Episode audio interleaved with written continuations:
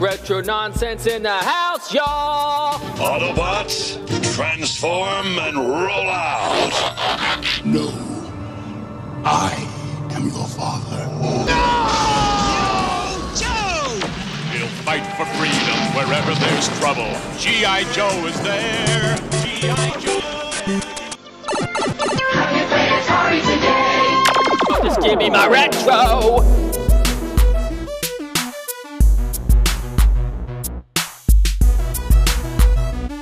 Welcome to the Retro Nonsense Podcast. I am Duke, and with me, as always, is my good friend Chris Roberts. And we are at episode 7. And for this month, we are doing, and for the next couple of months, we're going to be doing our quintessential 80s movies by genre. So, what that means is, for each episode, we're going to pick a genre, and we're each going to pick what we consider a quintessential watch within that category or for that genre. So for this month, we picked the action adventure genre. And as I said, we're both going to pick a movie that I guess how I'd best describe it is for me, it's if I had to pick one movie that best fits that category, encompasses everything that you want in an action adventure movie from the 80s, that would be my pick. Not necessarily my favorite, not necessarily the best, but what I would consider the quintessential watch, the must watch movie, you know, for that genre. So, is that how you see it, Chris, as well? I'm feeling the pressure now, man. I didn't know it was that serious. No, I mean, no, no, exactly. I mean, the, and also, I think we should also put in that. I mean, there's there's two movies being picked. I mean, I, I think we both agree on both of them. I mean, especially uh, one of them is you, you you had to have this or else. You know what I mean? Like, yeah. So I, I, feel really good about my pick, but I also feel you know really good about yours as well. So yeah, what I was mainly getting at is I just think I don't want to call this my favorite action adventure yeah, movie from no, the eighties. I, I got or... you because it's yeah. Well, I'm not saying it's not, considering... you know, but no, I, I I understand. Yeah, but I just think instead of calling it our favorite movie or you know the, I think like a must watch in this in this genre. I think is a better way to put it. So that's how I see okay, it. look, we know it's Rambo three.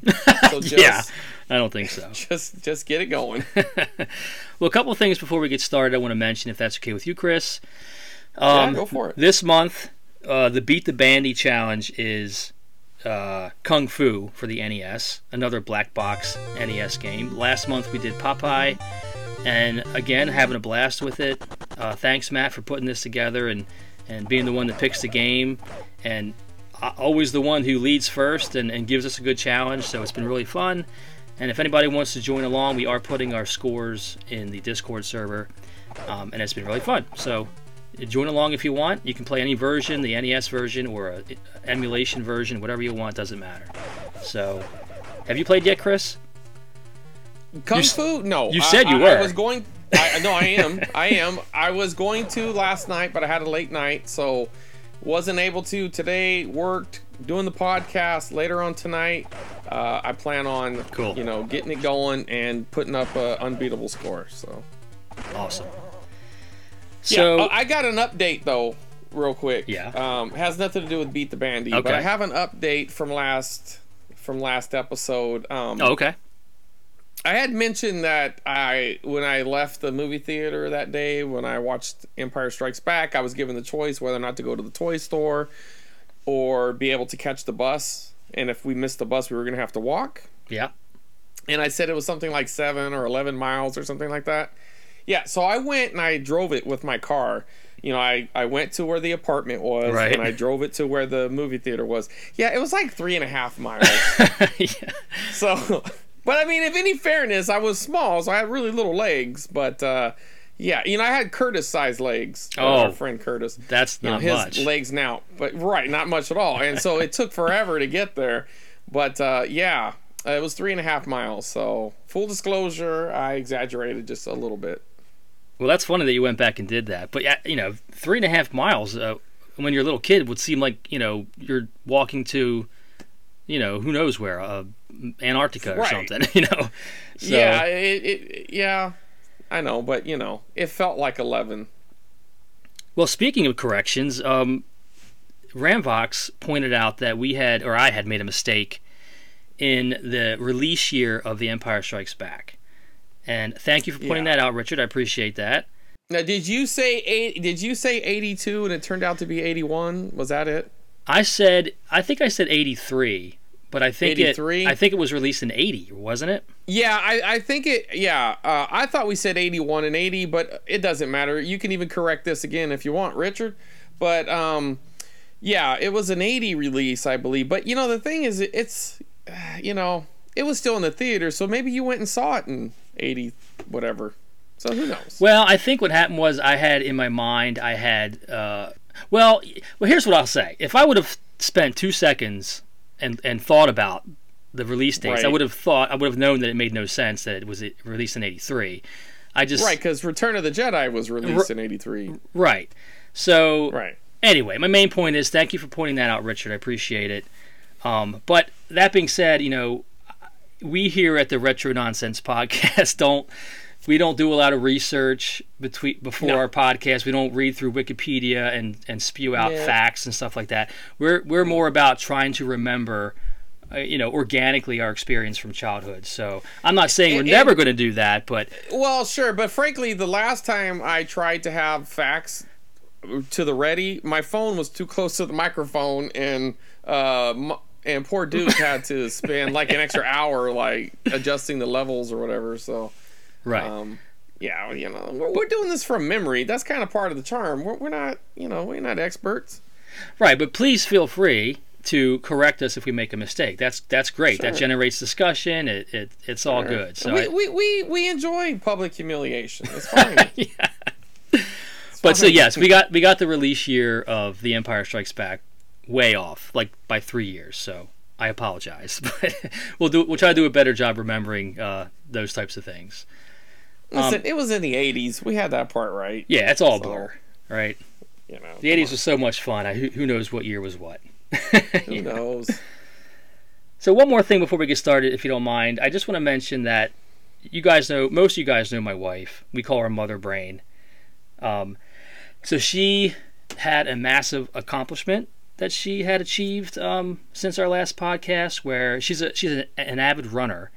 Uh, she primarily likes to trail run or ultra run, where she runs through the woods, through streams and up cliffs and through rocks and everything. It's it's intense stuff, but she just loves doing it. And she uh, accomplished her biggest trail race yet, which was 100k. So she ended up running about 65 miles, which I Oh. can't even barely comprehend myself. But I was there. I saw her do it. Let's it. keep that in perspective. I, I am pretty confident that I could say I haven't ran 65 miles in my entire life. Yep, I could probably say the same. Combined, like from day one to now. Like, and I played football and I played baseball and soccer. I played all the sports, basketball, all of them. And I really doubt I've ran 65 miles. Yeah, I could So probably say the same. that's amazing. Yeah, that's amazing. So that that would have been an accomplishment in and of itself, but the conditions that she ran in were absolutely horrible. It was freezing, it was No. sleeting, and there was snow everywhere, and it was just the water level had risen to an unbelievable amount uh, compared to what that track usually is. So she was running in water sometimes up to her thighs, and the mud was like half frozen, the thickest, slipperiest mud you'd ever see. Through So- quicksand. Yeah, and there was there is gators, lightning and water, barrels rolling at her. snakes. but it was it was an amazing accomplishment and i'm so proud of her and i don't know how she did it but she is the strongest most dedicated focused runner i've ever ever known and, and person and woman i've ever known as well so congratulations to my wife and i just thought i'd mention that because i just like bragging about her she's amazing and Yeah, she's that's- strong and she's courageous and she's i don't know how she does it but i can't imagine how she did it but somehow she pulled it off and she was like fourth, uh, third place in her in her uh, gender, yeah, in her gender. So I think she, what she did was a was a, a special tier of this race. Most of the other runners only ran half of that, and she started at nine o'clock at night and ran through the night, and then had a small break as they traveled to the next track, and then she ran another 50k the next day, eh, starting early in the morning. So it, I don't know how she did it, but I just wanted to congratulate her on this on my on our podcast here because I know she's a loyal listener and she's a big fan Yeah. of us. So Exactly. It's that's great, and congratulations. Uh, it's awesome. All right. Well, with that being said, let's get started on our main topic here. So, for a quintessential 80s movie, I picked, I'm sorry, quintessential action adventure 80s movie, I picked none other than Raiders of the Lost Ark. So, I wrote a little thing here to kick off our discussion. In 1981, children and adults alike were introduced to Indiana Jones, a handsome and adventurous archaeologist. Brandishing his trademark fedora, revolver, and whip, Indy was tasked with finding the Ark of the Covenant before it fell into the hands of the Nazis, where they would use its awesome power for world domination. With the creative minds of George Lucas and Steven Spielberg at the helm, and Harrison Ford having the perfect balance of toughness, charisma, and humor as Dr. Indiana Jones, moviegoers were treated to an exciting adventure like they had never seen before. With its visceral action scenes, likable characters, and fantastical plot, Raiders of the Lost Ark stands out as one of the best action movies of all time and my quintessential 80s action adventure movie. So, Chris, what was your earliest experience, memories with this film? Well, I feel like I talked about this early on, but I'll I'll, I'll keep it brief on this one. But um, the very first time I ever seen it, I was uh, with a friend. I stayed the night at their house, and their and one of the one of the things was if I stayed the night, I was gonna go with them in the morning. Uh, the mother was a babysitter. We were gonna stop, pick up some other kids, and then we were gonna go to another house that she cleaned, and we got to swim in the pool. So I was like, I'm all in. Pool, take me there. When we got to the kid's house, he had an Atari and he had um, a CED player, which is uh, you know an early form of home media. They look like records. Well, one of the one of the CEDs he had was Raiders of the Lost Ark, and uh, he put it on. I only got to see about 15 minutes of it, and then we had to go. But I knew, you know, because I mean, my first thought was, "Hey, it's Han Solo," you know, and um, and I knew, and I and I had never heard of the movie before. I mean, I, I know I must have seen the commercials, but it just didn't interest me. You know, I don't know why. It just for whatever reason, it's just something like I was more into space, and uh, this was like it looked old timey and stuff like that. I don't know. It, it wasn't something that I thought was was interesting until I actually got to watch it, and it was wasn't for another few years to finally it was on network TV, and uh, I watched it with my parents and and man, I loved it. I mean, it was it was just the coolest thing. Yeah. Yeah, I'm pretty sure I did not see this in the theater. I don't. Ha- I have no memory of that. And thinking about the the release year, '81, um, you know, I'm one of four kids, and I would have been um, six years old, and my sister would have been seven. My younger sister would have been like, uh, I'm, I'm sorry, my younger brother would have been like five, and my younger sister would have been like, you know, an infant. So I don't think my parents were probably taking us to the movies uh, around that time period that much. So I think I probably saw this over that same friend's house that I mentioned on our last podcast, my quote unquote rich friend who had everything, had a VCR, reel to reel projector, all the toys and everything. I'm pretty sure I saw it over his house on his VCR.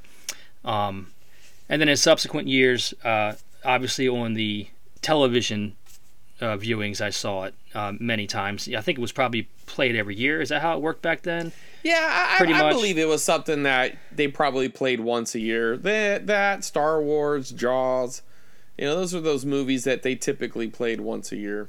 Wizard of Oz, Sound of Music, Wizard all of those Oz, classics. sound, yeah. yeah, oh yeah. I mean, because I mean, that's easy ratings, you know. Yeah. So, and I, I'm sure at some point, I know at some point I got it on VCR as well, but that was that was probably much later.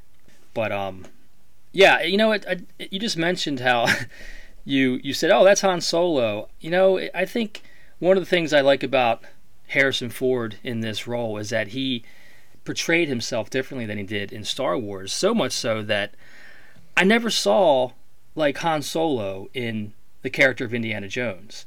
I, I knew it was the same actor, but it's a, it's a, a test, testament to his acting. I think um, I never saw them as the same. You know, sometimes an actor, you're like, oh, there's there's Han Solo, or there's so and so, because that's what he played before. But I never I never did that with this one. I, I knew it was Harrison Ford, but I never saw him. I guess because his hair was a lot different. You know, had the glasses on at some point. He looked so different than Han Solo, and he acted very differently too. Very different He's character. showing, showing his chest all over the place. He's doing all kinds yeah. of things. Got a whip. You don't have a. Well, he did have a gun too, but you know, it wasn't a laser. right. You know, right. it wasn't a ray gun. But yeah, uh, I no, I agree with what you're saying about that. I mean, he, I, I really feel like um, this character's, you know, uh, much more deep than than the than Han Solo. I mean, in the Yeah. first movie, he's not even. I mean, he's in it, but it's very broad. You know, like he's pretty Yeah. one dimensional. In uh, the first, the second movie is when he gets to uh, really expand on the, the the solo character. And uh, Return of the Jedi, honestly, the mo- every time I watch it, I just look at it and I just think, man, Harrison Ford just looks like he doesn't want to be there. So yeah. I, I, I really feel that way. It just feels like I mean maybe I'm wrong, but it just feels lazy. Like he his uh his performance I didn't think was that good in Return of the Jedi, but um in in, in the Indiana Jones movies, I think they're fantastic, especially Oh, yeah. Raiders. Yeah. Yeah. So I guess in a nutshell, why I think this is the quintessential action adventure '80s movie is because I just think everything about this movie just hits hits just right. You've got Steven Spielberg in his prime, coupled with Lucas's grand ideas, which in this case just I don't know how something like this wasn't really done before. It's just so it's just what everybody at that time wanted. Every young boy at least wanted this this action adventure star with you know not necessarily with these particular things, but the whip and the hat and the, the leather jacket. Well, I, I would say I would say it was done before. We just didn't know it. It was from a completely different generation. Um, Yeah, he used that's to go watch those serial movies in the movie theaters, which, you know, essentially, I guess you would watch one episode of a TV show for all intents and purposes, but in the movie theater. And he pretty much, you know, aped the whole concept from that. But that doesn't make it any less. I mean, he took it and created a backstory and turned it into something different. But um, yeah, it, but in our generation, this was it. I mean, it, later on, you know, they started ripping him off, like romancing the stone, and Yep. uh, there Jewel was another one with Chuck, Jewel the Nile. Yeah, so uh, there's a Chuck Norris one, with Firewalker. You know, that's that's another that thing that yeah, I, it it- it's was it was even a little bit further down. Even though, frankly, um, I actually was doing a little research, and by research I just mean I was reading something on the internet that someone else researched. but um, uh, I, Jewel of the Nile was actually written first. It just wasn't a movie first. Interesting. That doesn't necessarily mean George Lucas read it. It just it was written first. I, I guess it was a novel uh, or something, but it was uh, it was written. Um, I think th- I think it I think what I read was it was written three years before Raiders of the Lost Ark was written. wow. But again, that doesn't necessarily mean George Lucas borrowed anything from Jewel of the Nile. It really looks like he uh, borrowed it, and and he doesn't even hide the fact that he borrowed it from the serials that he used to watch. I mean, that was the concept. He wanted to take that concept and make it into a a, a full length, you know, feature as opposed to these little disposable movies. And and he even copied some of the the styles. Like uh, one of the things that those serials used to do, they would end on a cliffhanger where the hero looks like he's going off a cliff. And you swear you saw him going off the cliff in the truck, but when they would come back the next week, he'd be holding onto a vine or something, and they actually Right. used that scene in the Holy Grail. So, um, you know, they use that, that exact scene. So it was something that he was definitely copying, but again, it's it's more of an homage, not as opposed to just blatantly ripping it off. And you know, Harrison Ford, he he brings Indiana Jones alive. But something I wanted to touch on um, before we move any further, uh, there were several other people who um, or who auditioned uh, to be Indiana Jones. Um, one of the ones who was kind of a front runner uh, was Tom Selleck. Yep. So that's kind of one of those famous ones, and uh, one of the reasons, um, actually, from what I was reading, Lucas didn't want um, Ford. It wasn't that he didn't like him he didn't think he was a good actor. He was afraid he that was going to become his Robert De Niro, like uh, the Martin Scorsese films. De Niro's always in them. You know what I mean? Well, not Right. everyone, but a, a lot of them. So that became kind of like his actor. Um, Tarantino does that a lot too. He has certain actors as, that are in a lot of his movies, and he repeats that a lot. Tim So Burton does that too. Right. Yeah, exactly. Uh, you're right, 100% with uh, Johnny Depp and stuff. So he didn't want that. So I don't know necessarily know if Tom Selleck was his first choice, but I believe it was the studio's first choice. But of course, he was filming Magnum PI. Even though Magnum PI hadn't yet started to film yet, um, there might have been some issues uh, if Indy wasn't wrapped up by time uh, Magnum PI was set to record. So I guess Tom must have passed on it, and um, so then it was three weeks before um, principal photography was starting, uh, was set to begin when when Ford was cast as Indiana Jones. So he was basically their last resort Yeah. which is amazing to me because I cannot imagine Indiana Jones with a stupid mustache. You know what I mean? Like, yeah, it works great for Magnum PI. Don't get me wrong; it's it's perfect for Magnum PI. Actually, this playboy who lives in Hawaii driving around a Ferrari, but he wasn't going to cut his mustache. I just couldn't imagine that. You know what I mean? It just Yeah. And not only that, you know, I was watching Indiana Jones the other day just to kind of refresh my memory and everything, just to you know, kind of get in the in the vibe for it. And I was starting. I was trying to picture these scenes with Tom Selleck, and I'm like, I just can't see Tom Selleck doing that. I just don't see it. I don't see him dropping into a snake pit. I don't see him fighting Nazis. I just don't see it. You know. Uh, So for whatever reason, however it worked out, it was perfect that um, Harrison Ford was was casted as Indiana Jones. Absolutely. And and that being said, I also had in my notes here that another uh, potential star for the role was David Hasselhoff. I did see that, and that's So- another one I couldn't imagine, man. Of course not. It would have been horrible. There would not have been an Indy two and three. I can promise you that. Check this out. They also one of the the actual original title was um, well, I'm sorry, not not the title, but the original name was Indiana Smith. Yes, I have that written Can down you too. imagine a movie called Indiana Smith starring David Hasselhoff? Just David Hasselhoff. Yeah, and Spielberg didn't like it, so he kind of like kept leaning in on George. He's like, "Dude, Smith does not. It just doesn't have a good enough ring to it." Yeah. So they they wanted to go with the other American name because he wanted an American sounding name. That's why Yeah. he chose Smith because it was supposed to be kind of like this generic name. right. And uh, so they went with Jones. Also, uh, the original title of the movie when released in the theaters was just Raiders of the Lost Ark Yep. and it wasn't until it came out on deep on the VHS and you know uh, CED the the stuff at the time when it was released into the home media market that they switched it to Indiana Jones and the Raiders of the Lost Ark. So And to that I say, Lucas, darn you, leave leave our stuff alone. Stop Right. meddling. Stop meddling with all your movies. Just leave them Yeah. it, it's he can't help himself. I know. Another another weird little tidbit. I I I didn't find out what the connection was. I didn't look that hard into it, but you know Chip 'n Dale the Rescue Rangers. Uh huh. they are their outfits are Indiana Jones and Magnum PI when you look at I know. I see that It's sometimes so on the weird. internet. Yeah, it's so weird that they uh like I, I wonder why, but I mean it's Could just be a coincidence, or it could have been purposeful. I don't know. I, I don't know either. Um one of the a, a little a little Easter egg too that I mean I'm sure you know of, but um in the in the Well of Souls, if you look closely on one of the walls, you can see an R2D2 and a C3PO. Yep. That's really cool. And then um, in the earlier releases, like on VHS, um, you can see the reflection of the Cobra when when Indiana Jones falls into the Well of Souls, and that Cobra is like right in his face.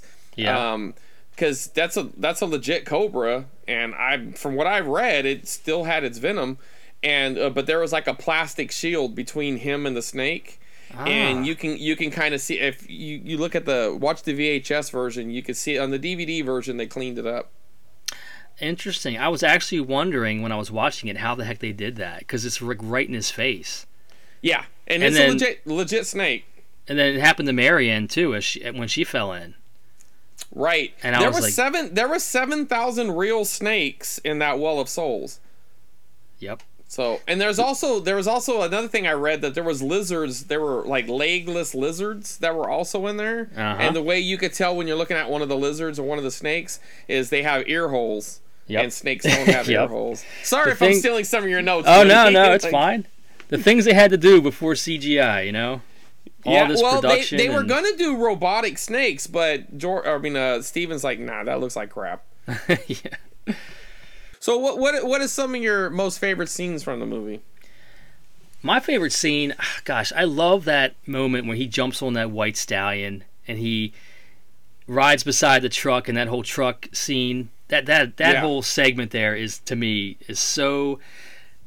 It, not only is that the best action sequence to me in the movie, but just that iconic image of him on a white stallion where it's rearing its on its back legs and he's got the fedora on and the music's the Indiana Jones music is going. It's just so it's just so iconic and so American and just so it just gives you all those good feels of this adventurer who's just the coolest guy in the world at the time. You know, it's just I love that whole scene. It's just so cool. And of course that whole that whole sequence with the trucks, him on the side of the truck, and he's punching the guy, and then he kicks him out and throws him, you know, into the hood. And then Right. Indy, you know, does the famous dragging behind the truck scene, which is just the coolest thing in the world. Yeah, Um, that, real that scene was talked about. Yeah, that was talked about so much back in the day. He that was really him, or at least most of it was, I think. Yeah, there And was he- some. I think the under the carriage. I think that was the stunt man, but the the dragging on the rope. Yep, I, I think him. that was Harrison Ford, uh, if if I remember correctly. Yeah, he did a lot of his own stunts in this movie. Um, he, he apparently bruised a bunch of ribs doing that stunt and hurt his leg in tore up. It, he tore up his leg too Yeah. in the fight scene uh, by the. Whenever they get out of the Well of Souls and he fights that one really big Nazi by that airplane, yeah, um, the guy stepped on his foot or something when they were doing their their choreographed fight scene, and it uh, like tore some ligaments in his leg. yeah, yep. And of course, one of the uh, one of my favorite scenes. I mean, it's hard to like ignore the opening scene. I mean, that's that's great. Just that whole opening sequence, him going into that temple, you know, Oh, yeah. thinking that you know he's trying to measure the weight of the bag and this idol that he can't pick up, and uh, he thinks he got it, and then that look on his face when he Yeah. realizes he triggered a trap, and uh, you know, of course, the big boulder chasing him. I mean, it doesn't get any more iconic than that.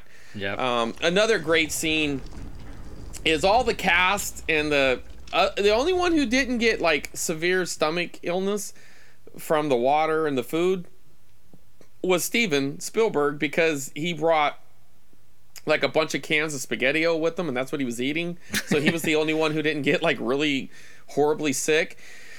But um, Indiana Jones, or you know Harrison Ford, he was really sick. It was hitting him pretty bad. I mean, they were all having like really bad diarrhea and stuff like that. And there's that one scene where, you know, it's leading up to the scene you were talking about, where he's chasing them around to trying to trying to save Miriam, and uh, he squares off with that one guy.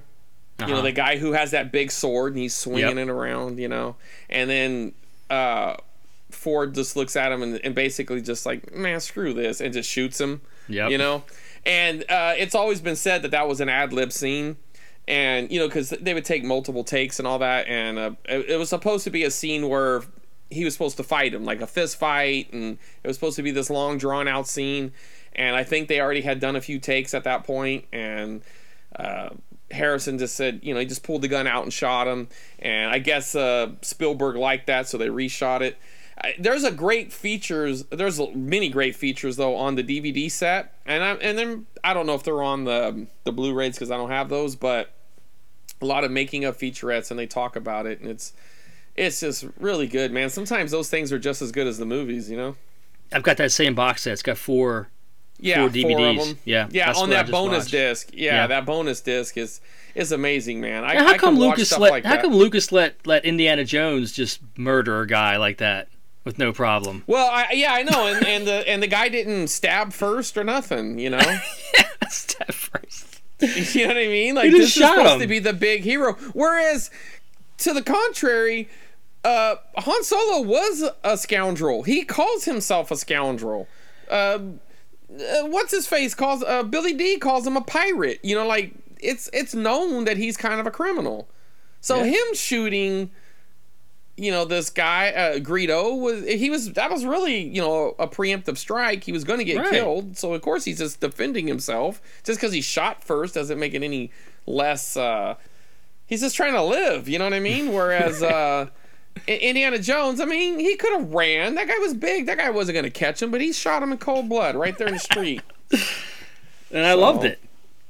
I did too. It was it, and it was. It's one of those scenes that make you laugh. It's it's hilarious. You know, the man's murder is, funny. You know, speaking of that scene, you know, one another thing that stood out to me, I remember as a kid. Um, this probably was the first movie that I saw that had so much blood in it. I mean, you know, a lot of the movies I watched where people were getting punched or shot, they would just fall over. But man, you, they get punched in this and blood shooting out of their nose, you know, Yeah. or Andy gets shot in a truck and blood shoots all over the windshield, and it's like a bright red blood. It's very noticeable and very, you know, it's kind of like gimmicky almost, but um, I remember being like shocked at how violent it was. And this was a rated PG movie. They didn't have PG 13 back then. Well, I mean, they, it was a big debate whether or not they were going to get a rated R, and I guess you know uh, Lucas and Spielberg kind of leaned on them, and I'm sure they must have cut some stuff out. But I, I mean, I You know, don't one- feel like the movie suffered in any way. One thing I think I remember hearing was that the exploding head at the end, when they opened the Ark of the Covenant, they had to put Mm-hmm. flames over top of that to dampen some of the vi- Ah. visual, how graphic it looked. So they did have to do some tweaking. But even for, you know, I don't remember ever seeing a movie prior to that. You know, Star Wars never had blood, and most of the other movies that I watched didn't have this much violence. And I remember being a little shocked as a kid at how violent it was and how bloody it was. Even when he was fighting that big Nazi you were just talking about. I mean, he was punching him in the face and blood shooting all over the place. And then, of course, he gets hit by the fan and blood shoots all over the windshield of the of the plane. I mean, it's got some pretty graphic stuff in there for for a action movie for kids. You know. Well, especially a PG movie. I mean, and, Yeah. you know, I think it's it's pretty well known that you know it was uh, the Temple of Doom that was one of the movies. I think there was a couple, but Temple of Doom was one of the ones that really Yes. brought in that PG thirteen rating. Yep. I think And, that uh, was so it. Yeah. I think it gets credited with it, but I've also heard I forgot the other movie that was credited with it too. But there, it, it was a couple of movies, but Ray um, Temple was really the one because that was you know it was going to be a blockbuster and they knew it, even though it was probably the the weakest out of the three. Even though I still like it, but you know it's Yeah. um, it, it's it is interesting to think of you know George Lucas's impact, and, well, and even Spielberg for that matter, because he's directing it on the way we watch movies now. Yeah. But this movie for me just just had it all and it did everything right. I mean, Spielberg's directing in this is fantastic. Just the shot, just even subtle things like the very beginning when the guy tries to pull the gun on him and he, you see Indy kind of cock his head and he Yeah. pulls the whip out and whips the gun out of his hand and then he you see his face for the first time. Just little Yeah. things like that. Um, just the way the movie is is put together is, is just so just so well done. All the action scenes are great. Of course, you can't not talk about the score uh, by John Williams. Um, the Indiana Jones music is just it's you know synonymous with adventure to me. It's just it's so good. It's so perfect. Everything John Williams does is great. But um, it really it really adds to how big this movie is and how fantastic it is, and it's just you know everything about this movie I just love. It's I guess it's a little dated. I just watched it again uh, to prepare for the podcast, and obviously some of the it's got a lot of '80s feel to it. Actually, I think it's got a lot of Spielberg feel to it, like with some of the. Um, Especially towards the end with the ark special effects and the, the lot of the blue screen stuff. Yeah, yeah. It's a little. I, I, I will say though, I am glad they haven't gone back and and Oh, yeah. Lucas Lucas fight it. You know what I mean? Like Lucas fighting, yeah. we don't Yeah. we don't need them to change it. It's fine for what it is. When you watch it, part of the thing is your imagination. You know what I mean? Yeah. You're you kind of fill in the blanks. You don't need you know CGI to fix everything. I guess one of the things that I guess I don't like I, or don't understand is when they open up the ark and there's like ghosts flying out of it. And remember that one like girl turns into like a skeleton. Right. I just don't know what that's supposed I, to be. I was I was reading a little bit about it, and I guess there's some scenes that didn't make the cut, and some of them weren't even filmed. But I there was supposed to be a scene where they had mentioned that you're not supposed to touch anybody who touched or looked at the ark once it was open. So whether you touched it before with your bare hands, you know that's why when you see them carrying it, they're carrying it with those Mm-hmm. sticks, and um, and uh, if you uh, looked at it when it was open, you were gonna die. Marion, don't look at it. Shut your eyes, Marion. Don't look at it no matter what happens.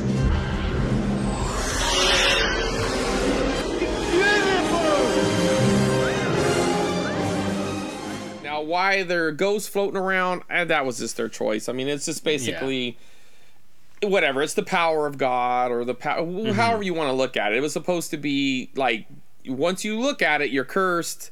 Uh, maybe I really don't know why they went that route. I mean, obviously, it was just you know yeah, just for a visual. whatever he chose. Sure, they got to give you something.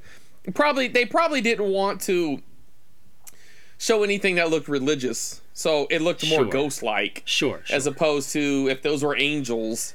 I imagine the initial concept probably was angels, yeah, and they probably, just they yeah. probably just kind of maybe the studio's like, eh, we don't like that. So I don't know. I'm just speculating on that one, but Yeah. that one's that kind of seems probably what it was. It was probably supposed to be angels, and they decided to make it look more like ghosts because you know they didn't want to be like you know sacrilegious. Sure. And then I guess there's also remember the in the Well of Souls when Marion gets lost and she's looking for Indiana Yeah, Jones. that was she- weird too. She stumbled upon all those skeletons and they're like all like making noises and stuff. They're like, Yeah. "Ah!" you know, like they're zombies or something. And some You're of right. them look. I, I yeah, I think that's supposed. I think if you're, I, if I had a guess, I would assume you're supposed to interpret that's going on in her head. The not necessarily them moving towards her. They're probably just she just got cornered in something. Yeah, I see and that, They just kind of fell. So when she's hearing all those noises, that's probably supposed to be in her head. Yeah. Because when Indy comes up, he's like, "Miriam, come here." You know, like he doesn't even acknowledge that all that chaos was going on. He just sees her kind of freaking out. yeah. Um, but I agree with you. That is an odd scene. I, I remember even thinking that was kind of odd as a kid. Like, um, are they, you know, like what's going on? You know, like why is that happening? Are they like inhabited by a spirit or something? But um, Yeah. I don't, I don't think so. I think that's supposed to. I think it's supposed to be in her head. But yeah, but either I'll way, say I mean, other. Yeah, I think some things that are. Gr- I mean, I remember something that like really just rubbed me right was, you know, the whole staff of Roth. Right? Is it Roth or staff of whatever? You know that. I staff, always said you know, the raw, stick. staff of Ra. Ra, yeah, Ra. There you go. Staff. Well, yeah, I was making it Jewish. the staff of Roth. you know, no, the staff of Ra. Um, you know that that headpiece, and you know when the Nazi grabbed it and it burned in his hand, so they thought, Mm-hmm. oh, we have it. And of course, you're supposed to flip it over and subtract some feet. And, Yep. and when Indiana Jones went into the you know that the map room and and the sun went through it, and like I just I always thought, man, that's so cool. You know, yeah, like for sure. you know, if you were playing and you pretended to be Indy, you know, that was kind of like one of the things you like to do. You know, you had a rope, you're swinging, hitting stuff, and Uh huh. yep. but yeah, that, that was really cool. And they made made a cool little toy set out of that too, which was awesome. But I didn't have any of that stuff. Did you have any of the Indiana Jones toys? You know, I was going to mention that. I, I think it's an interesting comparison because I don't. I, I had no Indiana Jones toys as a kid at all, and I don't remember. I would have loved it.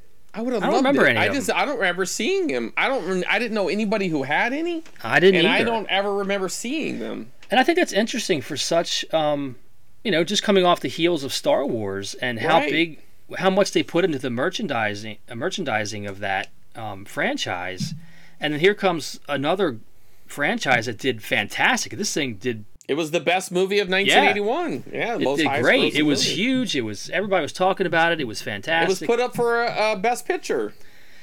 yeah, and I don't remember a lot of merchandise. Do you? I don't remember. no, I don't. I don't at all. I, I imagine there must have been shirts and stuff like that, but I think, I, I bet you with the testing, it probably appealed more to adults, and maybe that's you why. think that's what it is, huh? I, I I don't know other no other reason. I mean, when when have you ever known Lucas to pass up on a merchandise opportunity? Or Well, another maybe, thing, I maybe guess- the studio had the rights to the toys and they didn't do it. Who knows? Maybe. But, you know, upon thinking about it, I don't know how well this series lends itself to toys. I mean, Star Wars has all the spaceships and the aliens and this whole grand You- world. Yeah, little Nazi toys. Can you imagine? you And- know what I mean? I mean, Indiana Jones is more about him, the character. So Yeah. once you get Indiana Jones and a whip, what else are you going to have? Maybe a, a couple trucks, you know, from the. Yeah, I mean, you c- I- I- okay? In theory, you could have Nazi guys. You could have dudes like those, you know, those Arabic guys on the horses with the Uh-huh. swords. I mean, there's some other enemies, but man, it it probably wouldn't have aged well, right? Uh, probably not, yeah. You know what I mean? They, I can imagine somebody be getting canceled right now because Right. it probably wouldn't have aged well. But I don't know, man. There were toys, and they did What- do it. So I don't. I don't remember Burger King glasses. I don't remember bed sheets. I don't remember. No, there was yes, there was. I have one of the Burger King glasses, but I the one I have is for Temple of Doom. So I'm assuming there must have been. Yeah, I'll, I'll post a picture of it on for Okay. our uh, Discord. But I I found one with him and um, Small Fry, and Okay. they're in the raft. So Okay. Okay. yeah.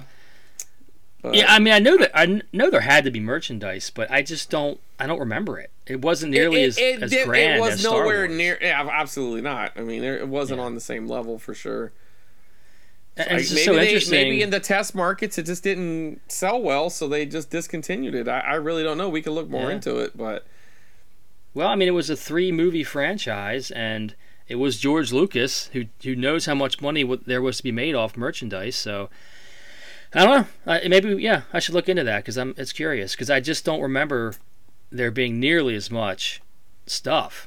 Uh, well, I tell you, one of the things I wanted as a kid is one of those uh, those nunchuck Nazi hangers.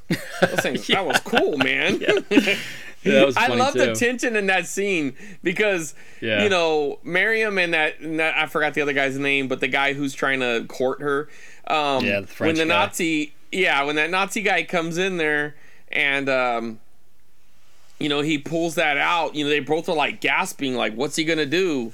And then and he just it's a hanger, and that guy Yeah. puts his coat on it. I was like, oh man, that was a good psych out, man. so how, how did you like Marion in the in the film? I, I loved her. I liked Yeah. her a lot. I mean, uh, it's gonna sound ageist, I guess, but I didn't really care for her in the last movie, even though I do feel like she still had a spark. But, um, you know, in the Crystal Skull, Uh huh. Yeah. um, I would. I just, I don't know. I kind of just rather see Harrison play off a younger woman, I guess. Um, I, I blocked that movie out. I don't even remember that movie. To be honest with you, I saw it once in the theaters, and I, I think I don't remember much about it at all. Well, I like it. I I don't think it's as bad as people. I think uh, if you give it another chance, you might like it a little more than you remembered. Um, I don't really mind. The, yeah, I don't mind the character of Butch. I know that's one of the criticisms. I, I don't know. I think that guy's a pretty good actor. I enjoyed it. Um, I, I mean, is it great? No, but the point is, it's it's designed to be a high budget B movie. That's the goal Right. of all of them. I mean, that's kind of what they are. Uh, it's just you don't think of Last Crusade as a B movie. You don't think of Raiders as a B movie.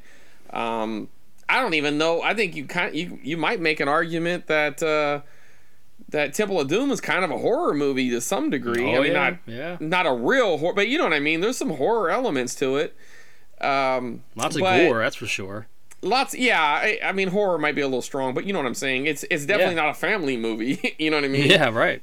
Um, but yeah, you know, I, I like the I like the fourth one. I think it's fine. I mean, it's just if I'm ranking them, I'm still probably gonna rank it fourth. But that, hey, to be fourth in a Indiana Jones four movies, I mean, you could do worse. You know, I, I will give it another watch. I hated that movie when I saw it. I couldn't I couldn't believe what I just saw. But uh, maybe I'll give it another shot. I, I think my initial impulse was um, there was a character that you know was a double agent, triple agent, quadruple. Uh, I don't know. I didn't like that character. There was a couple of characters I didn't dig, but and I really didn't care for the alien thing. But Oh, yeah, that's yeah, I mean, I didn't really care for it because I felt like at that point, like had he done that in the early '90s when X Files was a big thing, that probably would have played better. I think his timing was just off and, a lot of one- people wanted it to be Antarctica. That was supposed to be one of the what early on. That was one of the storylines I kept seeing. Was supposed not Antarctica, but I mean Atlantis. It was supposed to be him finding Atlantis, And I thought, wow, that's kind of cool, you know, to think of him trying to find where this lost continent is. And um, so when I heard it was like an alien thing, especially like this crystal skull thing, I was like, eh. I mean, that whole crystal skull thing, it's a real thing actually, but it's it's been debunked. But um, there were these crystal skulls popping up, and you know, they're supposed to be so perfect, not even a laser can cut them, and all these things. But I, I'm pretty sure all that's been debunked at this point. But um, I just hell, I would have probably rather him look for Bigfoot. yeah. I remember most prominently in my mind. Again, I blocked out a lot of that film. I just don't remember a lot about it. But there was some CGI like jungle swinging scene or something that just Yeah, that that was a little cheesy when uh, Butch was it Butch, right? That was the name. I, I, I- can't know. think, I can't even think of the character, the actor's name right now. Shia but it was the guy- LaBeouf? Shia LaBeouf. Thank you. Um, he was swinging like Tarzan or whatever on all these vines, and there was monkeys everywhere, and uh, you know, I don't know, whatever. I mean, it's listen, it's not a perfect movie, and most people dislike it, and I know I'm in the minority here. I, I, I can appreciate that, and I can I can respect that. I'm just saying it's not as bad as some people say it is. I'll give it another It's- watch for you. And you know, I, I, I like the I like the whole reveal that you know the ark, man. I mean, they still kind of brought it back, and that was kind of cool. Even though Indy doesn't get to see it, but that kind of adds to Indiana Jones. The fact that there's the ark right there. He was in the building. yeah. You know what I mean? He was in the building where they put the ark, and it was right, and it got revealed, and it was just there. Another cool thing is that movie was filmed. Uh, that whole hangar scene was filmed in this little airport here in Fresno called uh, Chandler's Chandler Airport. So oh, okay. Yeah, I can go take some pictures of it. You know, from what I could see from the road. I don't know with COVID or anything if I can go into it. They used to have like a little restaurant in there. You could just go in there and you can kind of look at the airport while you're in there. But uh, it still has like that Art Deco look to it. You know, like the Uh, I don't know. I guess 20s, 30s, 40s, whatever, whatever that era is. Um, but it's pretty cool. But yeah, I don't know. I listen. This movie's the far superior movie. Obviously, I mean, I guess the big debate is which one's better to you, part one or part three? Part one. Yeah. Oh yeah. Okay. You you like part three I- better than part one? No, no, no. But it, to me, it's it's closer than I want to admit. Uh, yeah, yeah. Uh, the third movie is good for sure. Um, Yeah. I Temple Doom is the weakest one out of the three. Yeah. Yeah. For sure. So I, I'm sure. in the same. I agree with you that it's one, three, then two. Yeah, and then If that's four, how you rank them. if you want it. Yeah, that's how I would rank them. I'm just Yeah. saying, I, I every time I watch um, the Last Crusade, you know, like the chemistry between him and his father. and, oh yeah, good um, stuff. It's just, yeah, it's really good. Um, I haven't seen that in a long time. I, I need to check that out again. It's been it's well, been you you need to watch it again. That that one's really good, and and you know the trials at the end and everything. I just. I really love that movie, but I love this one. I mean, it- it's never going to rank above it, but I tell you, if I'm sitting down to watch either one of them, it's a it's a no lose situation. Right, right. Well, since we talked about uh, Mary, is, is it Marion or Mariam? I've been saying Marion. I think it's Mary M with an M, oh, but I Oh, really? mean, we could. Am we I could- saying it wrong? Miriam? Is it Miriam? I think it's. I've, I've been see. saying Marion. Well, you know, you know what it is, Mary. I don't know. Let me look it up. I Look it up. I don't know, man. What do I know here? Let me see. I just want to make uh, sure I'm saying it right. Saying her name right. Yeah, well, Ram Ramvox will let us know. Let's see. All right, looking her up right now, and yeah, it's Marion with an N at the end. Okay, okay, Yeah. okay. Speaking of is, I probably say Marion, and I keep switching back and forth. Who knows? But Marion. this was one of those. Uh, this is a kind of a side topic, but since we're talking about her, I think we talked about this on a different podcast, maybe, or maybe just you and I separately. But it always bothered me as a kid when they switched the girl yeah. in the movie. it it just felt so wrong to me when Indiana Jones, you know, the second movie comes out. And now there's where I'm like, where's Marion? He he he loved her. They, they were a couple. They were kissing.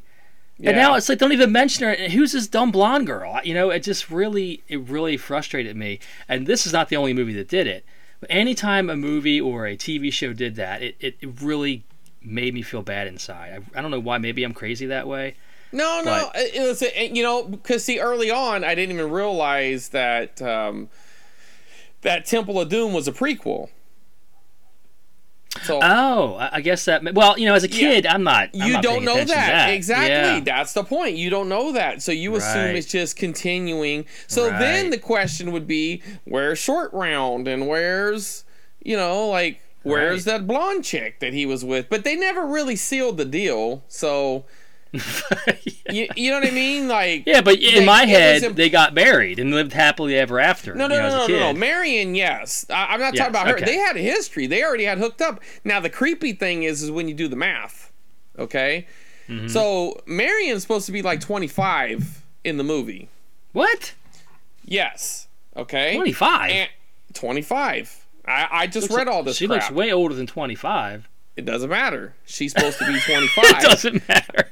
Okay and Okay. he she hasn't seen him for 10 years and he's like i'm sorry or whatever and she's like i was just a kid so that means however age indy was i'm assuming indy's in his late 30s mid 30s to maybe 40 uh, well, probably probably mid to late 30s maybe right i mean he's a professor so yeah, yeah. so he was probably let's let's say he's 35, right? And she's 25. So that means he was 25 and she was 15, which Oh maybe back then was acceptable. You know, I mean, it's different culture at the time, but it wasn't a different culture in the 80s when George Lucas is. Now I've read this. Okay, I just read this on, you know, like Indiana Jones trivia, the wiki, and now take it for what it's worth. So I, I'm not saying this is etched in stone and it's fact. I'm just telling you what I read. That the initial writing was she was supposed to be like 17 or 16 17 or 18 in that range when um, her and indiana hooked up in the past right? Okay. you know when she when, you know when they make reference to they had this past Mm-hmm. together and, and she's like i was just a kid. Okay. Uh, george didn't think that was risky enough. He, he thought that was boring. He wanted her to be 15 that's what i've read. So her character she was 15 when they were hooking up and indy was in his early 20s now when Huh. you see them again she's 25 and i'm guessing he's like 34 35 right. so I, I just, George, you know, you just gotta stop, dude. just stop. Like, come up with these good ideas and then let somebody edit you, because that's when he's at his best. Well, when know I, I mean? just revisited that scene last night, watching the movie again, I was like, oh, I don't, I, I didn't remember that dialogue. Um, and I was, but I didn't think she was 25, and she looks like she's about 30 in in the movie. Sure, I agree. So that's why Yeah. you know she was saying I was just a kid and what you did to Yeah. me, and you know, so I, I was Right. like, oh, that's it was a little cringy. But now that she was supposed to be 15, 15. and he's in his 20s, yeah, that's really weird. yeah. Which again, different time. Yeah, that was it- this is completely the 30s. acceptable. Yeah, Right. yeah. It was completely acceptable at that time that a teenage girl, you know, as soon as Yeah. she's becomes a woman, Uh-huh. um, that she would date an older man because he was going to take care of her. He had means. He's going to take her from the family. They were considered burdens. You know, you had, you know, the Great Depression era stuff. You know what I mean? Like, Yep, it makes sense. And the fact that her father was like a contemporary of Indy. Like, I mean, he was older. I think that's, you get that angle, but he was his friend. Yeah. So he was messing around with his friend's daughter. I mean, let's, let's, let's- there's no reason, you know, and so now you know why he shot that guy in the street because he's a scoundrel. right. You know what I mean? Like, he don't care. Well, anyway, I guess we've talked enough about Indiana Jones, so that's right. that's my pick. I love it. It's awesome. It's it's uh, an iconic film. It's it, probably studied in film classes, I'm sure, and it's it's my my favorite or my quintessential action adventure movie from the '80s. So It- what is it's yours? a great pick. It- it's a great pick, and I I would have went with that, but I let you choose first because I'm a gentleman. Duke. and uh, Thank you. So mine will be the 1987 flick RoboCop.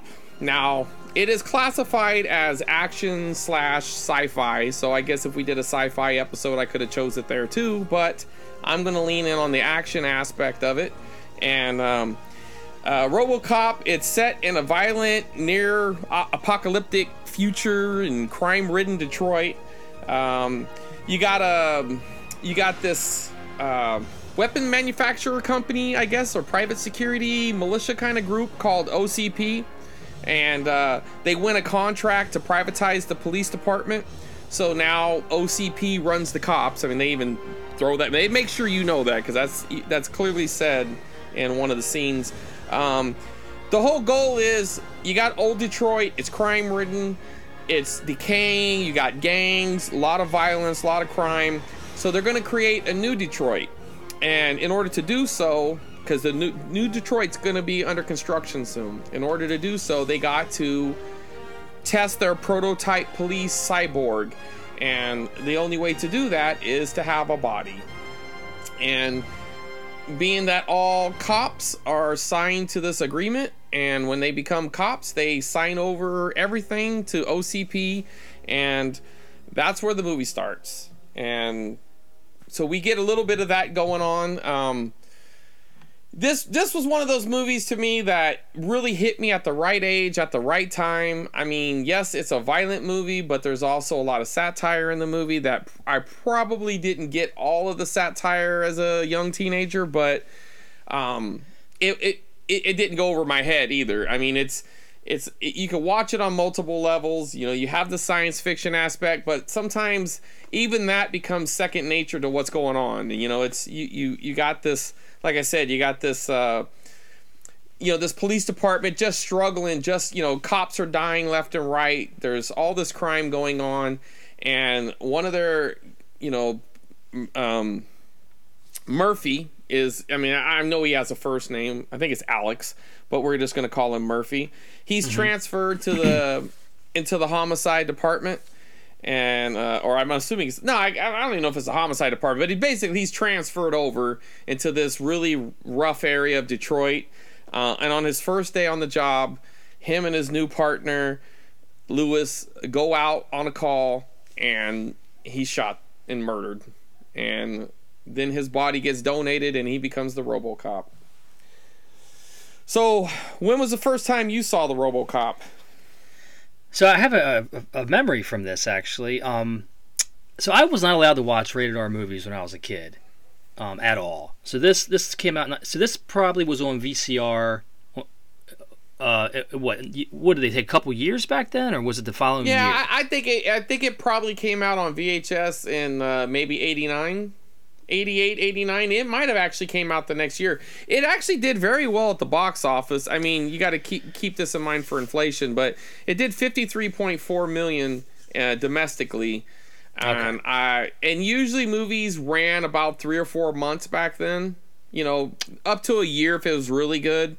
And usually by time the next year um, they had got because uh, originally it would be like when's it going to go to hbo when's it going to go to network tv um, but the VHS market was really booming back then, and uh, I think it probably went probably mid to late '88 or okay. So I, will say I was probably I was probably 13 years old, and I remember going to the video store with my mom, and somehow I convinced her to let me rent. oh man! even though it was rated R, and my father, I knew my father wasn't home. It was probably a, a Saturday where he had to work or something like that and because my father probably wouldn't let me watch it, and it was because it was a very strict rule. I, we were not allowed to watch rated R movies, and somehow I don't know how I did. I must have said, "Oh, my friend saw it, said it was just a little violent or something like that." so, so I came home for the first time in my life with a rated R movie, and I remember putting it on the living room, and I remember I was I put it on. I was like, "Oh yeah, this is definitely rated R," because every other word was the F word. I mean, it was like, "Oh sure," lots of cursing, and I remember I had to keep the volume down pretty low, and every time my mom walked by, I would pause it and yeah, hey mom, what's what's going on? You need something? You know, just trying to stall because uh-huh. I didn't want her to hear what I was watching. But anyway, I vividly remember uh, renting that. I guess it was probably around 13 years old and watching it for the first time. So I didn't see this in the theaters, but um, I loved it, man. I just it was so you know obviously just right off the bat the special effects the the makeup, the costume, everything is just. I just rewatched this on my iPad in like high def, and it looks stunning even now. Yeah, that costume is just fantastic. It is just so well put together. And yeah, so I saw this around 13 years old, and I just fell in love with it. I, I went and got the NES game. I got RoboCop comic books. I was all about it. So I was a big RoboCop fan But um, I, I love this movie. It was it was so fun to watch. I haven't seen this probably in about I don't know nine or ten years. I did see it. I think I rewatched it as an adult maybe once, but I hadn't seen it in a long time. And I had so much fun rewatching this uh, the other night. So great pick, man. Absolutely. Well, let me go over a couple of facts. You talked about his suit. Um, his hands were made out of rubber. The RoboCop. I mean, not the RoboCop in the movie, but the costume. He had rubber hands. So that one scene where um, the lieutenant throws him the keys, and you know, he, you know, he goes, "He's Yeah. gonna need a car," and then he throws him the keys, and he grabs it. It took them Yep. 50 takes for him to catch those keys. Okay. Kept bouncing out of Um, his hand. Yeah, it just kept bouncing out of his hand. Um, his suit was so hot that uh, Peter Weller was, and that's the guy who plays RoboCop, was losing three pounds a day while they were filming. Um, another another fact that I read that um, they didn't realize how difficult it was going to be for him to be in the car with the suit on. So they would they would they would only uh, when they were filming him getting out of the car, they would film him like kind of like a reverse kind of thing, like he was out of the car and then he would sit down and the, you know they would play it the other way Ah. to make it look like he was getting out and they really tried to only show from the neck up.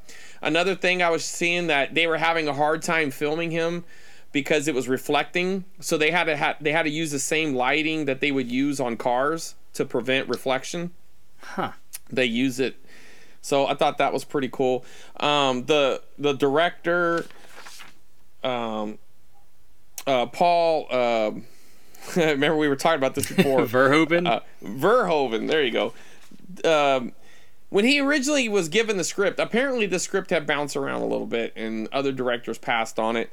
Uh, when he first got it, he read it and then he threw it right in the garbage. He thought it was just going to be an action movie, trash movie. He didn't want nothing to do with it. But his wife um, read it and she convinced him, saying, "Listen, you could do something with this. Put your own spin on it. You know, like." Put it which there's a lot of social commentary in the movie and a lot of satire. Yep. and that was something like his wife was like you know try coming it from this angle. So he did that. And also one of my other big favorite movies is um, starship troopers. And Yep. it's also directed by him.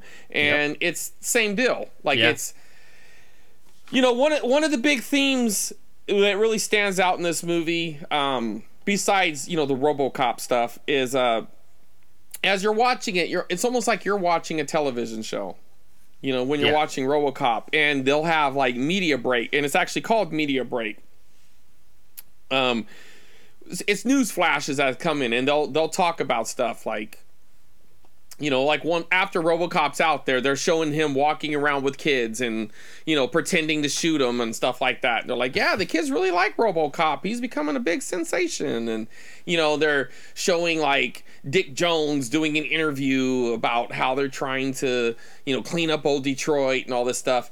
But basically it's them just kind of you know it's it's exposition but they do it in such a clever way and then also mix in like the satire and the social commentary. You don't even realize it what's going on. It's just entertaining.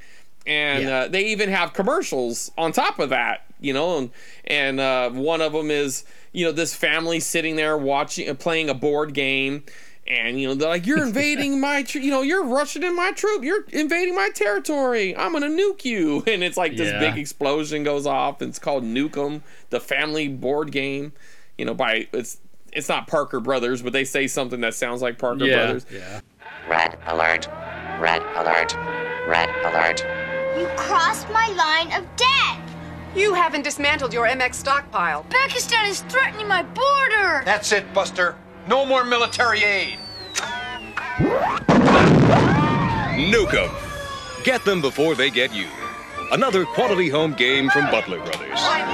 So it's just really good. And then of course the other running television show is um I want to get his name right here. Uh, the character's name is SD Nemeth, even though they don't refer to him like that. You just know him for the "I'll buy that for a dollar" guy. yeah. Yeah. I'd buy that for a dollar. so you got that going on, and they do a perfect blend of, you know, showing it just enough where it has like this big impact on you, but it's not even in the movie that much. But Yeah. um, that's that's a great little feature. Uh, um, you know, do a little rundown of, uh, you know, like the bad guys, you know, and that's another good, like, kind of a switcheroo on you. Um, you know, when you're first, when you first, the movie first starts, it's, you know, it's like in the boardroom and, you know, you see kind of like OCP, they're, you know, they're doing a pitch and, you know, their big executive, Dick Jones, is doing a pitch to, you know, quote unquote, the old man, you know, the main Yeah. guy even though his part isn't that big, but you know he's the big guy. He's the you know the CEO of the company or whatever, and uh, so he's pitching his Ed 209, and of course it it malfunctions, and one of the guys there ends up getting shot, and um, that's when this you know young hungry guy this uh, a lower level executive steps up and he's like listen i got this robocop concept and we're ready to go. So he's given a pitch. You don't see the pitch but you know he did it and he went you know he gets he gets the contract. So now you know dick jones is being marginalized. So you think it's just like that's all gonna just be kind of um you know that's just going to be like the boardroom drama like you don't you don't realize like dick jones is a bigger bad guy than Right. you even know because you really think the big bad guy is clarence boddicker now Uh-huh. he's he's played by um kurtwood smith but a lot of people will know him from you know he's the father in uh, that 70s show uh, which blew my mind the first oh time gosh, i saw I him didn't in even I didn't even put that together. You're right. Yeah, he's the father in, in, that 70s show. Yeah, Um yeah. so you think he's going to be the big bad guy because in the in his opening scene, you know, he basically, you know, lets one of his henchmen, you know, he uses him to stop the cops chasing him. They throw his body out and because he you know i mean he's just he's just he's ruthless and you know he's ruthless and he has a little gang and uh they're they're the ones who kill um you know Murphy to make him the RoboCop, but just that opening scene where you know he shoots the guy's he shoots his hand off. And then you know, then he comes out with the joke instantly. We'll give the man a hand, and Yeah. everybody's laughing, and they're they're so sadistic, you know, but yet kind of likable in some way. I mean, for a teenage boy, I'm sure you know a what- lot of people what- were horrified. What makes Boddicker so creepy and scary and evil to me is that he looks like somebody's father. He's got this balding head and these big round glasses, and to see somebody like that using such foul language and being so cruel just made it even even like scarier to me.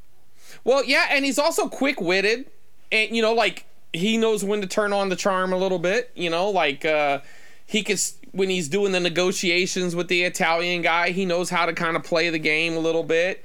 You know what I mean? And and Yep, when he's yep. having some of his conversations with Dick Jones, uh, funny enough, one I was looking through like trivia and stuff. Um, you know when he's going in to see Dick Jones and he's talking to the secretary and he goes, "I'm here to see Dick Jones," Uh-huh. and she and he takes his gum out and he sticks it on her. Yep. Uh, on her little nameplate Uh-huh. says, I, want to see you later. That's the actor's real life wife. Oh, is it I didn't know that. Yeah, I was- I thought that was kind of a cool little trivia.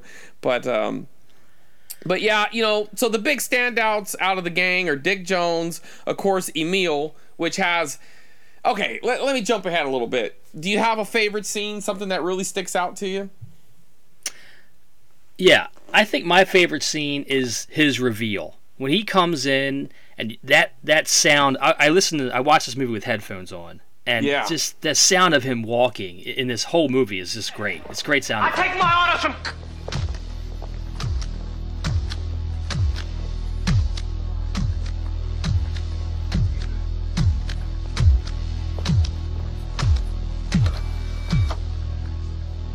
And him the, the way they shoot that where you get this one glimpse of him of him on a TV as he turns around and everybody's kind of like rushing after him and trying to get a, Yeah. get a chance to see him. I just love that whole scene. His big reveal was so well done. It wasn't like cheesy, it was subtle. And then they see you see him shooting at the shooting range and his gun is blowing the thing all apart and everybody's like clamoring Mhm. around to try to get a, a look at him. I just love all it's that. Super That's- Cop. yeah, yeah, that's that's my favorite scene is is that. Yeah, that's great. And and you know the sound effects of his feet hitting the ground, like Oh, it it's so really cool. does like kind of let you know like how much he weighs. Like you could feel his his weight. You know what I mean? And of course the metal. well, that's Um, another thing. well- Just while you mention it, I, I, Peter Weller does a, such a good job. You you would think that anybody could pull off walking like a robot, but his performance in that suit is stellar. I mean, just how he moves is I don't know how much he got coached on that and how much it was his own thing, but it's fantastic. I mean, it's so well done, and not not anybody could do that as well as he did. So to me, RoboCop is he makes RoboCop as good as he is and as likable as he is, and he's well, and, and he's he just, definitely comes off as robotic for sure, but Yeah, he also just a- has a little bit of humanity left in him. A perfect balance. Yeah, he he Yeah. just does. It couldn't have been anybody. He does a really really good job performing in that suit with his movements and his the way he talks. Everything is just dead on for me. Yep, I agree with you, man. Um, I'll go over. I, I don't want to say this is my favorite favorite scene, but it's one of those scenes where I can't wait to see it every time, and it probably is my favorite scene if I'm being honest. But um, one of the one of the bad guys, his name is Emil. Uh, he's he almost looks like Clarence Boddicker in some way, like he's receding a little bit, and Mhm. you know he has a lot of good lines in the movie. He's definitely one of the standout villains. Uh, but he's you know, one of the lower levels. Yeah, I I, mean, love he's him. Yeah, Great. he's great. He ha- he has such good, you know, again, witty. He has a little bit of charm to him, but of course, you know, he's vicious. You know, he's a killer, and um, there it's in the end when they're kind of chasing them around that that construction site, toxic waste. site, I don't know, whatever that site's supposed to be, old mill. Yeah, and I know uh, where you're going. I know where you're yeah, going. Yeah, and he's driving this panel truck, and he gets cut off, and he ends up wrecking uh, right into like this big, like I don't know, big. It's like a big container. Um, I don't know what, what would you call it. It's huge, but it's like it's basically like a a big vat of toxic tank. Yeah, waste. Yeah, big vat of toxic. There you go, big vat of toxic waste. It's a big. It's a big. It's huge, right? So, but you don't know it's toxic waste. You just know that he ran into something, and then all of a sudden the back doors open up, and all this, you know, dirty looking water comes, you know, come, you know, just flushing out, and then he stands up. And you can see that it is toxic waste, and all his skin is just melting off, and he's just like, It's so great. You Yeah, it's I mean? When great. he, when he realizes what's happening to him and he's like help me and he's walking and and then one his one one of his friends you know other ga- fellow gang members is like they run into each other and he's just like get off me man you know like he's just like what the hell and then um he's like walking out into the road and then and then oh uh, Clarence Boddicker just runs him over and he just splats just like Yeah. a like a fly on a windshield and that that special effect for that is so it's so awesome and it's effective because it works perfect you know what It's i mean like they scene, definitely put the effect and special effects on that one because it is awesome and that really that is. that scene and when murphy gets his hand blown off. Oh that- yeah. that whole scene right there is so cruel Yep. and you feel the fear in him and then it's almost like you know when he's like buddy i think you're slime and then you're just like dude shut up. You know what i mean? Like you got all these killers here and then he's like oh okay you know? And uh, he ends up shooting his hand off and then of course they just shoot him and murder him but um, those two scenes to me i mean I, there's so many great scenes in the movie but that first scene where he gets his hand shut off as a kid, Yeah. that's shock. That's shocking. Oh, yeah. Like I, I Because did not know that's what I signed up for. Yeah, and then you could just see like this, you know, uh, this fear and loss in his face because you know he's like, oh my god, my hand's gone. Yeah. You know, so you Yeah. could see that fear and sadness and and you know he's getting it to walk away and they're laughing at him. You know, and of course, Yeah. uh, the one guy, um, his name is Joe. Uh, he's the African American character who has that really crazy laugh. You know, you Yeah. can really hear his laugh like that. Ha ha ha! I Yeah, can't even yeah. do it, but it's this really crazy laugh. I took her out. Buddy, I think you're slime.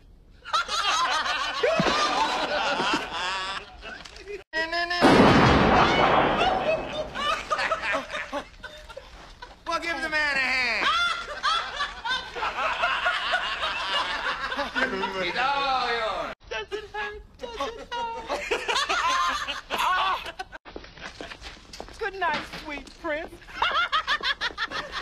hey, wait up. and uh, you know you can hear his laugh and you know they're just all laughing and it's- they just think it's just this funniest thing that they just shot this guy's hand off and uh, there's just something about that cruelty, and, and then they just Yeah. like like turning off a switch. It's like, okay, guys, let's go. Like it's nothing. You know what I Mhm. mean? And even that Joe on the way out, he's just like, "Good night, sweet prince." You know, like it's just. I don't know, man. There was just something about it. Like I, I wasn't expecting that. I thought it was just going to be a science fiction movie. I didn't realize it was going to be like this, this crime action film. You know? Well, Paul Verhoeven's style is just it's so over the top that it's it's it's satire, but it's not it's not so much so that it's silly. It's like it rides that line perfectly. Yes, Everything's does. over the top. The the whole notion, the whole way the police department is is operating, the whole way that the big businesses are operating, the way the bad guys act, everything is is like wacky, crazy, over the top, but not like where it's like off-putting or silly. It, it, it's still believable, but that's just his style, and it's the same thing you see in Total Recall and in uh, uh, the Starship Troopers as well. Yes. Uh, he's so good at that. At And you know. I, I forget he does a Total Recall. Every, every Mhm. time somebody says that, it's almost like reminding myself again, and it Yeah. makes perfect sense because that's another one of my favorite movies. Yeah, yeah, me too. It, those three are three of my favorite movies from the late '80s, early '90s for sure. Um, but yeah, that that's I, what you're just describing. All those scenes and the way the bad guys are acting and everything.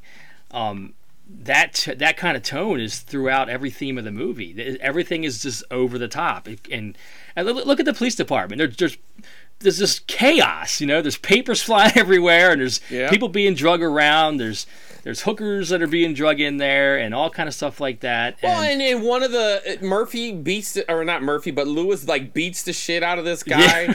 and then the, the the lieutenant or sergeant or whatever the you know the the the chief, he's just like when you're done fucking around with your suspect over here, you know, come on over here, you know what I mean? Like you know, all nonchalant, like yeah, you know, when you're done screwing around, come on over here. I gotta introduce you to somebody. Yeah, it's just great. He said he sets such a good a good tone, and it it really just lends itself well to um, being different, being unique. Because when I saw this, it was just so weird and, and different, but I loved it. You know. Yep. I didn't understand why probably at the time, but just um and you know other movies did it similarly. Like you know, there's I, I see some like Die Hard in this a little bit. Um, just with Little the, like the over the top bad guy characters, they all have like a kind of unique kind of thing about them, Sure. and they're all Well, acting yeah, crazy. Each of them have a different personality, kind of thing. yeah, I, I I talked to you a little bit about it earlier, or not today, but when we were talking about this before. But I always find it interesting that um, there was like, you know, there's always like tropes in various um, in, in various decades, and in the '80s, it was always like like that strong, sometimes sarcastic black uh, police chief. You know, Mhm. there, there was one yeah. in RoboCop. There's one in Beverly Hills Cop. Um, there's another. I was just watching this movie the other day, but it's just like it's funny how they, you know, they find this particular thing that you know. Okay, that's going to be. We need this. Okay, it's got to be that, and you know the the. yeah, yeah. The girl's got to be a brunette or blonde, not a redhead. You know what I mean? It's got to be one or the Yeah. other. You know, it's they always Yeah. had like this cookie cutter thing that they fit Yep. people in. You know what I mean? But uh, it's just it's funny how they they just had these things and and Yeah. RoboCop you know is is no short of that because it it does the same thing. Yep. And um, another thing about RoboCop, you know, he had the three prime directives. Now, do you remember what the prime directives were? Um, serve the public trust. Yes. Right. Yeah, that's one. Uphold, uphold the law was the last one. What That's was the- three. Yes. It was serve the public trust, uphold the law. I forgot Uh-huh. the the other one. What's the third one? Well, it it in order it's the second one, but yeah, it's the third. The one you didn't get is uh, protect the innocent. Protect the innocent. Serve the And of public course- trust. Uphold the law. Yeah. And of course, we know there's a fourth one, but that's classified, and you don't get to know what the reveal to that is towards the end of the movie, and Mhm, that right. is he cannot arrest Right. um, a- a high-ranking official of of uh, OCP, Uh huh. and Yep. that was that was a little thing that uh, Dick Jones put in there. Yep. And I Yep. always thought that was really cool. That that was basically his big reveal. I mean, you kind of knew it already because he already had talked to Clarence Boddicker at that point. Uh-huh. But that was almost like his like, no, I, I, you think that I had nothing to do with you? No, no, no. I, I put this in there. So you can't stop. You know, I own you. You know, Yep. and that was a pretty cool little reveal. And um, of course, that is that might be the cheesiest thing out of the whole movie, though, because Yes. he's like say- fighting it, and he's like, Oh, that, okay. you know, like what? Well, no, not not the reveal, not the. I, I didn't mind the extra directive, but I'm No, just no, I- saying the fact that like this this directive kicks in. And instead of him just immediately just shutting down like a robot would, I guess that's because he is part human. Maybe that's why he's That's fighting that's it. how I took that. That I thought he was fighting that. Like he was trying his human side was trying to fight off. He wanted to do something, but his computer side wouldn't let him, kind of thing. That's yeah, I mean, it's almost like a, somebody who's possessed, I suppose. But um, I was watched because I rewatched it too, and uh, I just remember thinking like, I don't know, it was still good. Don't get me wrong, it's it's a good cheese, but I, I, I thought like, you were oh, going to okay. say when I said yeah, I thought you were going to say the part where I like when he says you're fired and he says thank Yeah, you. When that was good. when the guy falls out the window, that's like the worst special effect in the movie. Well, and and people make fun of it because his arms are really long. Yeah, I noticed. I was like, why? Why is it like Freddy? You might have seen in one of the Freddy I, I, movies. don't know. It is weird, but yeah, that's that's a big. It's kind of like a meme that they show his arms are super long and everything. It Yeah, must have just is- been. It must have had something to do with the special effects, the blue screen or green screen. Yeah, it looked. It did look really, really weird. Um, but you know, all the uh, Ed 209 stop motion stuff was so good, man. It, it Yeah. still holds up to me. It does. It's good, and some of it was models, right? Little models, like when Mm-hmm. Yep, he's falling down blend, the yeah. stairs. Yep, Yeah, yep. that was a little model that they did. Um, I, this is just a movie that holds up. I'm gonna tell you what they remade RoboCop, uh, you know, four, five, six years ago, whatever I didn't it was. like that one. I didn't like it. It's not good. I mean, the Nope. fact is, it's okay for what it is, I suppose, but it's just not good. Like No. they didn't commit to the full R. You know, it's like, come on, Yeah. man. Yeah, You know, part yeah. part of the part of the appeal to this movie is it's a rated R movie. Yeah. You know, Yeah. like this would not work as a PG movie. No. No. And, you know, it just wouldn't, especially in the in this era PG, it would not work. It def No. and even a PG thirteen, I don't think it would work. Can it work? Sure, but it wouldn't be as good. You know, part of the part of what makes it so good is the shock, seeing his arm getting blown off, the lady, you know, almost being raped, and then him shooting that guy in the in the penis. You know what I mean? Like, you know, Yeah. these are. Uh, you know, when he knocks the crap out of that dude in that liquor store and he goes and flies through the the counter and every or Loved the it, the yeah. window. Yeah, it's the coal box. You know, it's like that stuff is is such a big part of the movie. The violence, the cursing, the you know, I mean, they would have to cut out half the dialogue. Yeah. You know, to get it on a PG thirteen. I imagine. Well, it's interesting to have a movie like this that was something that you would typically think would appeal to children a robot, a robot Right. cop. And that's something like you would see on a cartoon, but it's this hard R movie. It was just interesting, you know? Well, and ironically, this hard R movie got a cartoon, I know. a and child's comic book, cartoon, and it toys. got a comic book, it got a toy line, it got a Nintendo, an NES game.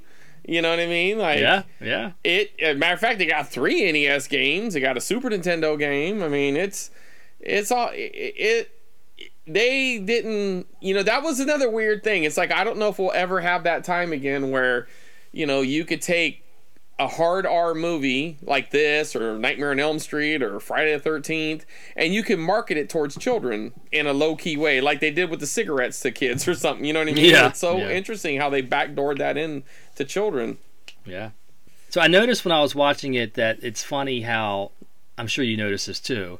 Ed 209 has like animal sounds. Yes. He, like, so roars. horrible. Yeah, it's so bad. It's so it sounds like a lion. I don't know why. I, I, obviously, they did it just for, I guess. They had to do it just for jokes, I guess, because it I, can't I don't be. know. Did they think that, that you were supposed to take that seriously? I guess they just wanted it to be more menacing, and, and maybe when they did it without it, they said, "Oh, it just doesn't seem scary enough." That's my guess. I don't know. But then when he falls It- down the steps, it's it's so squealing. distracting. Yeah, Yeah. He's squealing like a pig or something Yeah. when he's down the stairs. When he first gets up to, you know, like step towards the guy because he has the gun, he makes He- that lion roar. Yeah. Um, Please put down your weapon. You have 20 seconds to comply. I think you'd better do what he says, Mr. Kinney.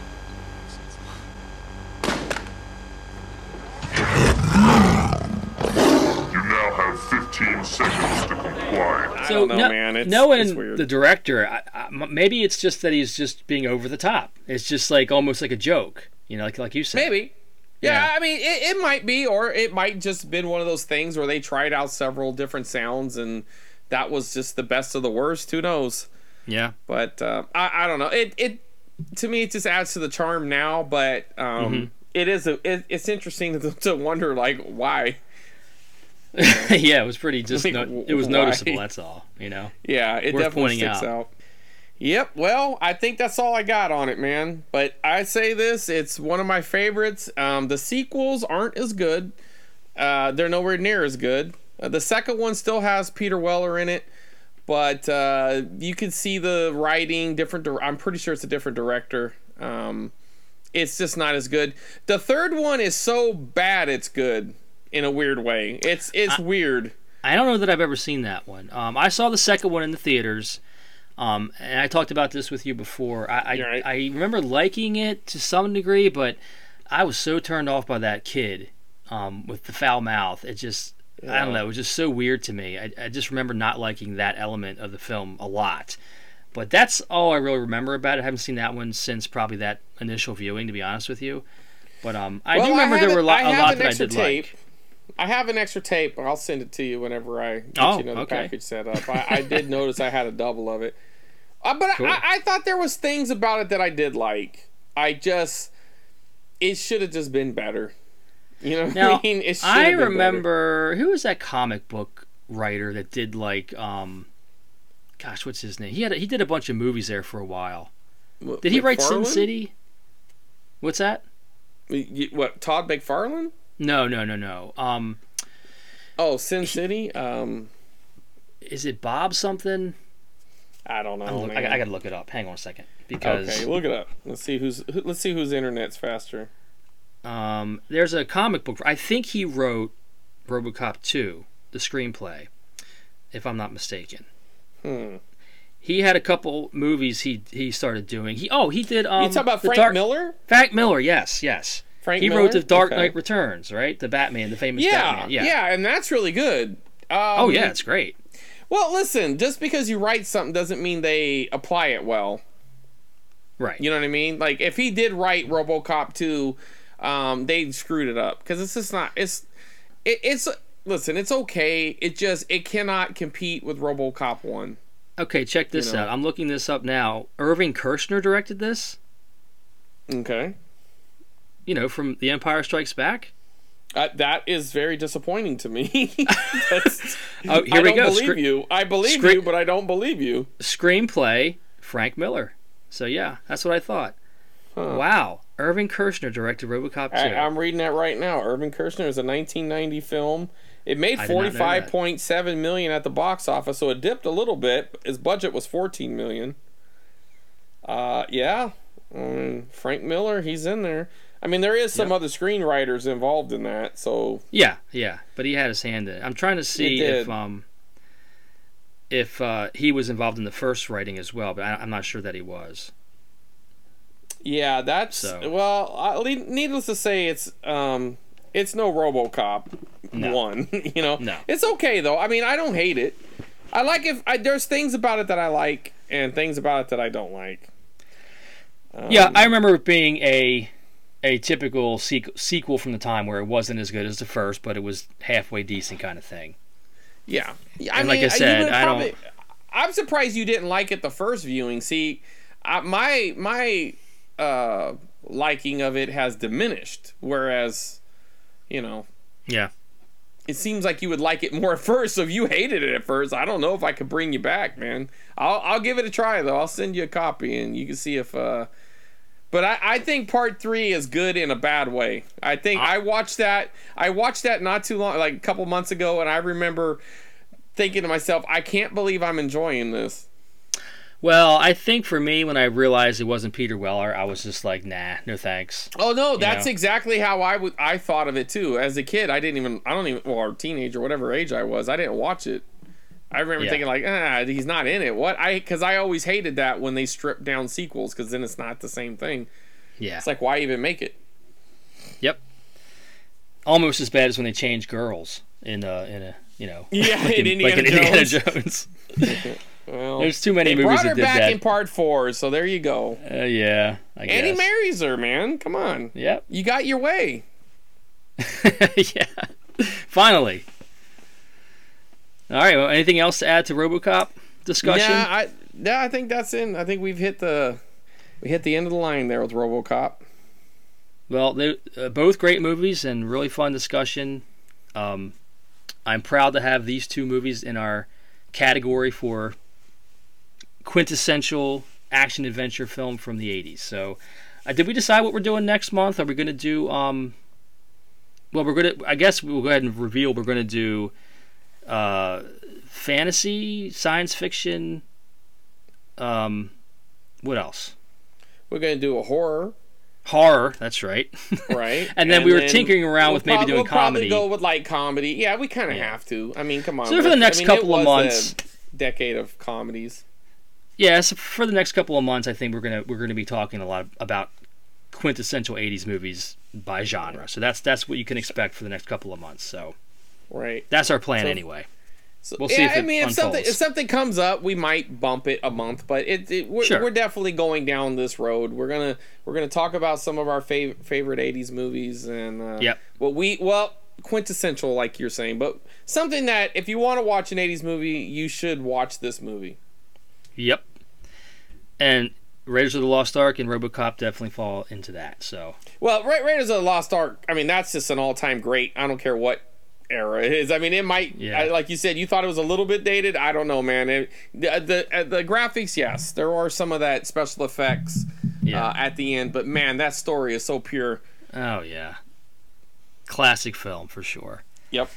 All right. Well, thanks for listening, guys. Um, I want to remind you guys to check out the Discord server where we post pictures and then further the discussion and post our scores from the Beat the Bandy challenge. So, um, well, I know this was Ramvox's favorite movies as well, RoboCop, right? So Yeah. we got Well, one of his he's a big favorite games we're playing, the Kung Fu, and his favorite movie, and he called us out on the Empire Strikes Back date. So this is like That's a okay. Rambox heavy episode. So That's all right.